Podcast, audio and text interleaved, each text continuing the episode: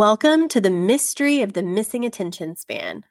This series includes all of the members of the Kids Brain team in combination and individually to share information about ADHD.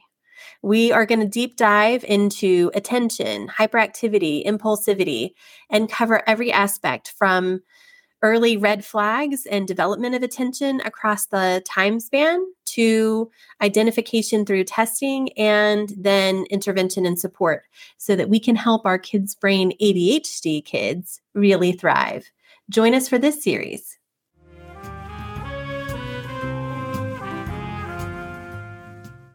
Welcome, everyone. This is Dr. Morrison, and today we're going to talk a little bit about the basics of attention development as a psychologist that specializes in uh, testing and assessment and helping parents better understand what their kids' brains can do, questions about the ability to focus, pay attention, concentrate, all of those words are interchangeable to me, are really common referral questions for why parents come to the office. They want to know if the struggles that they are seeing their child have in completing everyday tasks has anything to do with their attention systems, like ADHD or other attention problems. So I wanted to take a little bit of time to talk about how the attention systems develop and maybe how we can set some realistic expectations for what attention and attention span looks like based on age so that you have some context for that for your own children. So, when babies are born, they have the ability to do a number of things but attentional control is not something that we start out with having a whole lot of effectiveness in. In infancy and early childhood, the brain can ready itself to pay attention, and they will, as a part of the research process, be able to take a look at factors like reduced movement, increased distractibility, lower heart rate and intensified focus on a specific target, but measuring a baby's attention span is tricky. Oftentimes, they're looking at things like how long a child looks at and focuses on something in the visual systems because they don't have language systems yet. And babies really focus most on the sensory input that comes into their brain, which is why newborns are tricky because all of those sensory pieces of information that come in can become a focus and sometimes be bothersome or soothing, which is why having a twisted pants leg on your newborn can be so distressing to them. And then you're doing the full systems check of is it a wet diaper? Is it a dirty diaper? Is it time for a feeding? Do they need to be close to someone? And it's something simple like their foot got pinched in the onesie that you put them in that day. So, those sensory systems and input from the sensory systems are largely reflexive in babies that are zero to two months of age. And so those are systems that they can't control or turn up or turn down. And some babies are more sensitive to sensory input than others or soothed by certain kinds of sensory input than others. But once we get to the place where kids reach like the three to six month old age range, this is where research suggests that the visual systems start to come online and the ability for the brain to focus in on a single target and to turn off or inhibit attention to other things as a result of that focus starts to become a developmental skill that we're more capable of. At around six months of age, the nuts and bolts of the attention systems are essentially functional and they're online. And the brain begins a process of developing ways to inhibit focus on other things. So I want to stop down at this junction and talk a little bit about some assumptions about attention. A lot of times when parents come with questions about whether their child meets criterion for ADHD or has difficulties focusing and paying attention, they'll say things like, they have a hard time uh, paying attention. They don't get things done when I ask them to. They have very poor follow through. They're distractible. But if you have them doing their the favorite activities, like they're reading a book or they're playing with Legos or they're watching a show, then they get so zoned in and focused that it's like the rest of the world melts away. You can't grab their attention. And if you're calling their name across the room, they may not even hear you. So, this is characteristic of conversations I have a lot about kids. And this is normally when when parents come to me at Kids Brain that we're talking about what the attentional systems can do and maybe what's developmentally appropriate as far as expectations. As early as 6 to 12 months of age, babies will show a focus preference. usually by directing their eyes toward one target over another. Like there's two different choices, they look and focus on one versus the other.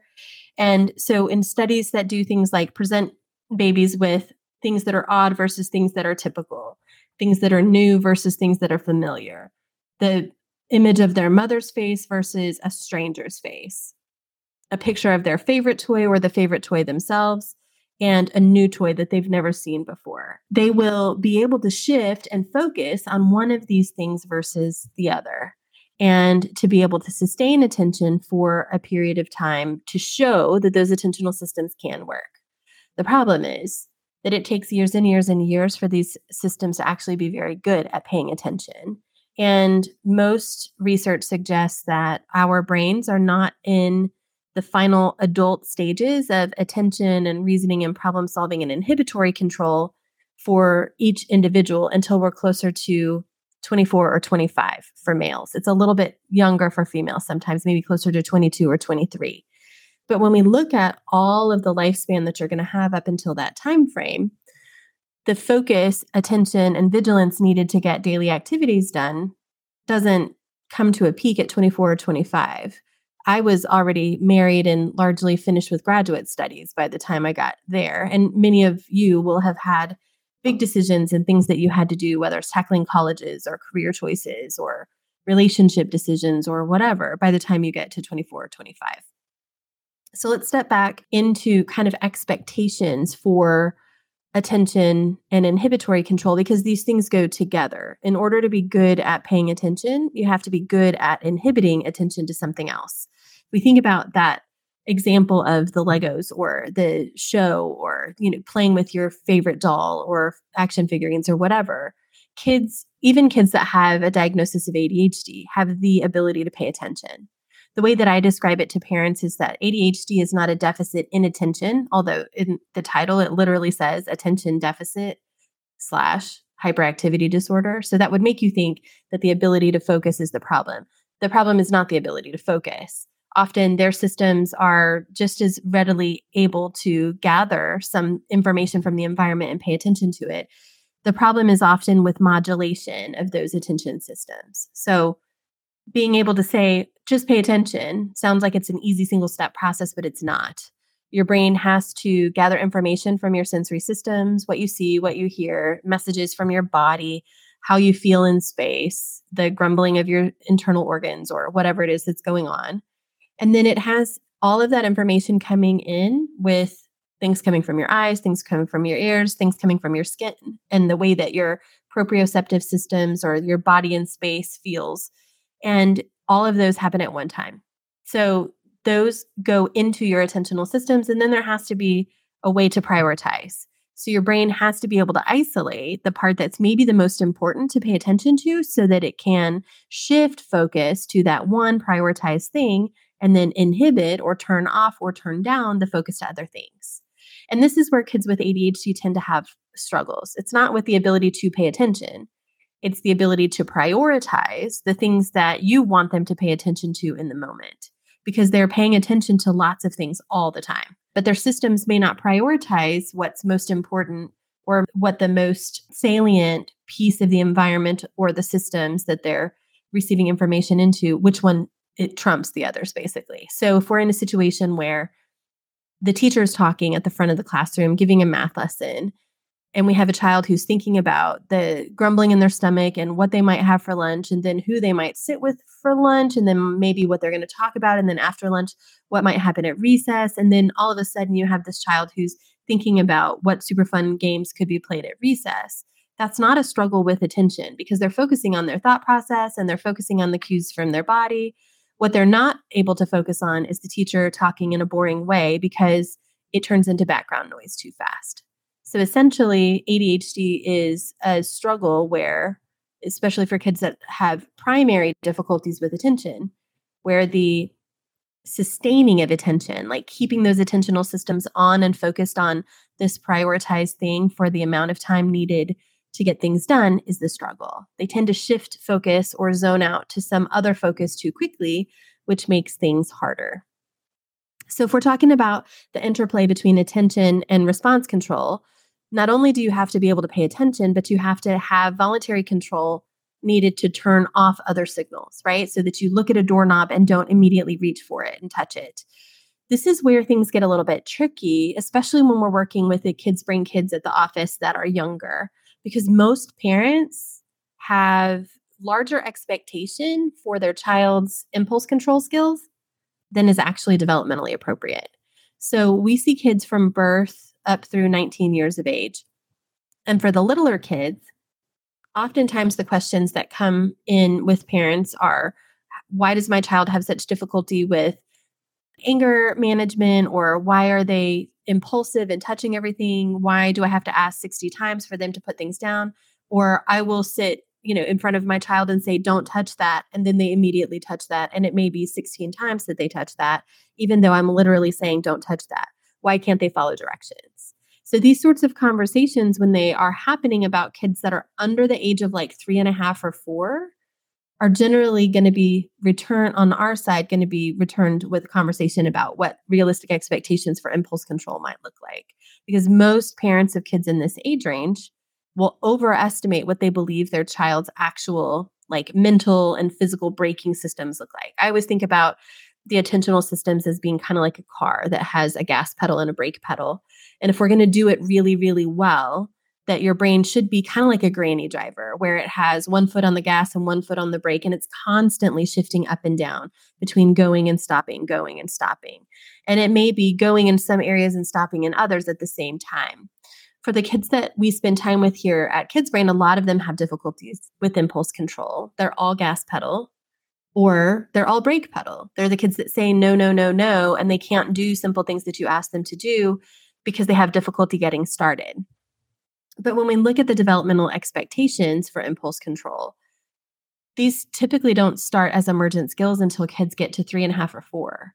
And this is in samples of kids that are neurotypical, that have no delays in language functions or motor functions, or early risk factors for emotional struggles that run in the family or whatever. Like if we have a child has none of those red flags and risk factors, then what we have is an expectation that between zero and three and a half or four, that impulse control should be pretty poor.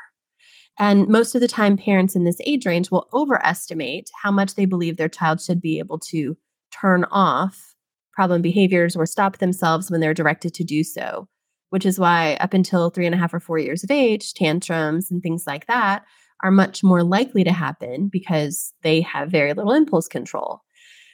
And it's not starting to develop until three and a half or four, and it's not fully developed until we get to like 24 or 25, which is a lot of years to deal with acting out behaviors and uh, touching things you're not supposed to touch and hitting other kids and grabbing for toys that you wanted instead. So, part of the process of setting expectations is to maybe stop and think about the within normal limits factor. Like, are we in the realm of within normal limits? So, the whole point of this conversation is to give you an idea of what that might look like. Let's switch gears back to the attention part for just a second, knowing that these two systems go together. You can't just be inattentive or just have struggles with impulse control. They tend to be part and parcel. So one goes with the other. But I did want to set some realistic expectations for what attention span usually looks like for kids by age. And we're going to start at four because up until the age of like late three, early four, attention and impulse control are always spotty for kids. So when you find yourself repeating a gajillion times before you get a child to respond or taking an object out of a child's hands because they literally have shown that they can't stop touching what you just told them to, that's all completely normal up until the age of four. And then we start to have a little bit higher expectation for both attention span and response and behavioral control, which is that braking system to be able to say, oh, mom said stop, or dad's making that look that says I shouldn't touch that. Maybe I shouldn't. So, when we look at attention span considerations for kids that don't have any other developmental delays or things that would inhibit their ability to listen and follow directions or to have control over motor systems, by age four, attention span starts at about eight minutes. There are some kids maybe that are much better than their peers at this who could sustain attention up to maybe 12 minutes. But that 8 to 12 minute time frame is typical for a 4-year-old. And then we increase that expectation as far as what the normal range looks like by 2 to 3 minutes per year of age. So by age five, your kids should be able to pay attention on a preferred task. This doesn't mean non preferred tasks, right? So when I say a five year old should be able to pay attention roughly 10 to 14 minutes at a time, that's 10 to 14 minutes where they can do something that they're motivated to pay attention to. If you expect them to be folding laundry for 10 to 14 minutes, because it's a non preferred task, it's not engaging to the attentional systems, it's much harder to pay attention to. You as adults have the same problem, right? When it's something that you really want to do, you can focus and get things done. And it may even feel like time flies. You're doing your favorite task, it's been, you know, 30 minutes, but it feels like 10. But when I ask, you know, to think about something different, something that's non preferred, like how long it's going to require you to pay attention to cut the grass or to fold laundry or clean all the toilets in the house or go to the grocery store, whatever your unfavorite tasks might be, then even in an adult, the standard expectation of attentional span being somewhere between 36 and 54 minutes, research suggests, then that's a long time. If you're having to do sustained work for more than an hour, your brain's going to run out of juice. So for our younger kids, if we add that two to three minutes as a context, by six, we're talking about maybe 12 to 18 minutes of being able to s- sustain attention if they're focused on something and motivated to continue to focus. Seven year olds, 14 to 21 ish minutes. By eight, 16 to 24 minutes. By nine, 18 to 27 minutes. And then from there, add two to three minutes per year of age I have kids that are 12 and 15. So my 12 year old's attention span should be somewhere between 24 and 36 minutes, roughly. My 15 year old, 30 to 45 minutes, roughly. Interestingly, this is about how long we set homework sessions at our house, or at least I try to be attuned to this process and say, okay, it's not reasonable for a child to spend all day at school, come home, have a quick snack, and then do three hours of homework, even at 15. So, generally, what we do is use a method called the Pomodoro method, which is where you have a period of work time, focused work time, distraction free work time, hopefully, interspersed with periods of break. So, for my oldest son, we generally, for, especially during times when lots of studying is going to be needed, like at finals time, he will start a study session at the top of the hour, like on the weekend at two o'clock and then study until 2.45 and then have a break and then switch subjects and start at the top of the hour at 3 o'clock study for 45 minutes have a 15 minute break top of the hour for the next one and then after we've had two or three sessions a longer break like he'll have a full hour off. So essentially what we're trying to do is isolate that window of time that's developmentally appropriate for kids to pay attention by age range and then to be able to capitalize on that by reducing distraction during those time frames. We'll spend a lot of time talking about how to set up systems for distraction free work. And I'm going to bring Kathy Kurzman, my academic executive function specialist, to talk about that in another episode. And ultimately, what we're trying to do is just be mindful that attention span is not something that kids always have full control over. And even when they do, it's not nearly as long as we would expect it to be. And they have to have great response control or inhibitory control or cognitive braking systems to be able to use these attention systems effectively anyway. So if you have a, a child that tends to be impulsive, and they act before they think, which is all very developmentally appropriate in the preschool age range, but should get a little bit better after that. If you find that your child, in comparison with peers, is not very good at using their braking systems, or you have a child who's been diagnosed with ADHD where attention and behavioral control, response control pieces would potentially be immature in comparison with others in their age range, then that expectation should be different. Maybe they won't be able to at the time span that you would expect at like 12, where 24 to 36 minutes kind of makes sense for a window. Maybe they only have about a 20 minute bandwidth and you need to schedule breaks more frequently or have an expectation that they're going to need to get up and change to a different task more frequently because those attentional systems have to be refreshed. Ultimately, the hope is that this has given you a little bit of context for how the attention and response control systems develop so that based on age, you have the ability to judge what might be reasonable as an expectation. And then if you find you're overshooting it or you're pushing to a place where you expect your eight year old to sit and do homework for longer than the 16 to 24 minutes that would be typical for an eight year old, then you can change that bar just a little bit to help yourself have more reasonable expectations, but also set your child up for attention and response control success more frequently. Because when they do it great, you want to have an opportunity to tell them that they've done a fantastic job because that reinforces the process of paying attention and using your breaks and all of those things that we want kids to do by the time they are humans and that live outside of our home and, and to create a broader profile of being a tolerable human as a result. All right, stay tuned for further episodes and segments to add to our knowledge of kids and attention and response control. I look forward to catching you in the next segment.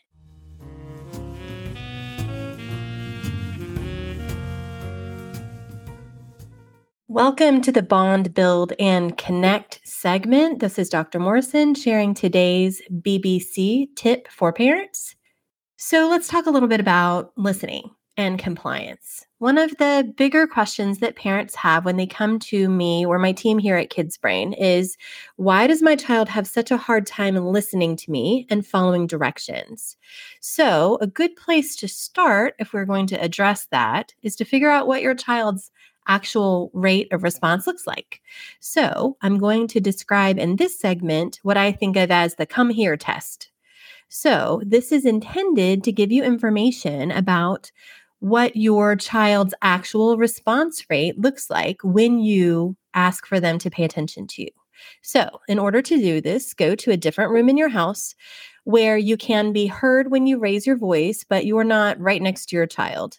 Make sure that they are able to hear you and they're reasonably unoccupied. So, it's kind of mean to set them up for failure if they're in the middle of a video game and you know 100% that they're not going to come. So, the sorts of situations that might be helpful is if they are doing something quietly in their room and you call from the kitchen, or you can hear them in the entryway to your house, but you're in the living room.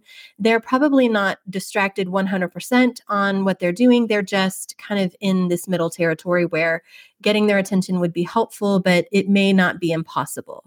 When you have a scenario like that play out in your household, then call for your child. So you could say something like, Hey, Parker, can you please come here for a second? Make sure that you use their name, make sure that you say please, and then wait and see what happens. If they come to you, smile, give them a hug, say thank you for coming to see you. So, Parker, thank you so much for coming when I called your name. I just wanted to see if I could have a quick hug. I was needing one. Or ask a simple question like, Parker, I just wanted to double check that we have baseball practice at 6:30 tonight. Is that right? So something that would be a reason why you would have them come in your direction to ask a question, but not something super big and certainly not asking them to do anything. This is just a test. So essentially something that would warrant getting their attention but is relatively neutral. And then keep track for 10 tries spaced out over a couple of different days, different parts of the day the standard compliance rate for kids to respond to parents in a neurotypical child in a regular plain Jane situation is about 80% of the time. So check your numbers. If you are at eight or higher, fantastic. Your child is not struggling to listen to you more than any other parent of kids in that age range, probably. If you aren't there yet, think about whether you're usually giving negative input to your child when you ask them to come see you. So, if every time you call Parker, is it because Parker has left his shoes in the middle of the kitchen? Is it because he failed to put the toothpaste? back in its designated spot? Is it because he left the toilet seat up? Is it because his clothes are thrown in the middle of his floor and you want them to pick him up? If those are situations when you are regularly calling your child and they come to you and they are getting your mom pickle face, which is kind of the grumpy face that you carry around with you when it's time for redirection, then it may be the reason that they are not listening to you is because it's not particularly rewarding to listen to you because every time they approach you when you make such a request, they are receiving some sort of feedback that's negative, criticism or redirection, or you're asking them to do something that may be an undesirable task. You can boost your child's come when called rate by working hard in these situations on offering more good things, like calling your child just so that you can smile at them, hug them, give them a quick squeeze, or some sort of small treat, compliments, something like that, that will build up the reinforcement that they get for listening to you. And it doesn't have to be every single time. But if there are some good things that happen when you call their name, they are far more likely to show up whether it's a positive thing, a neutral thing, or a, a, more redirection parent style thing that you need to deal with in the moment. That said, when you call a child's name and they come to you, you should at least say, Thank you for coming when I called your name. That's really helpful for me. Or some other praise, even if you have to jump in with a redirection from there. That's today's bond, build, and connect tip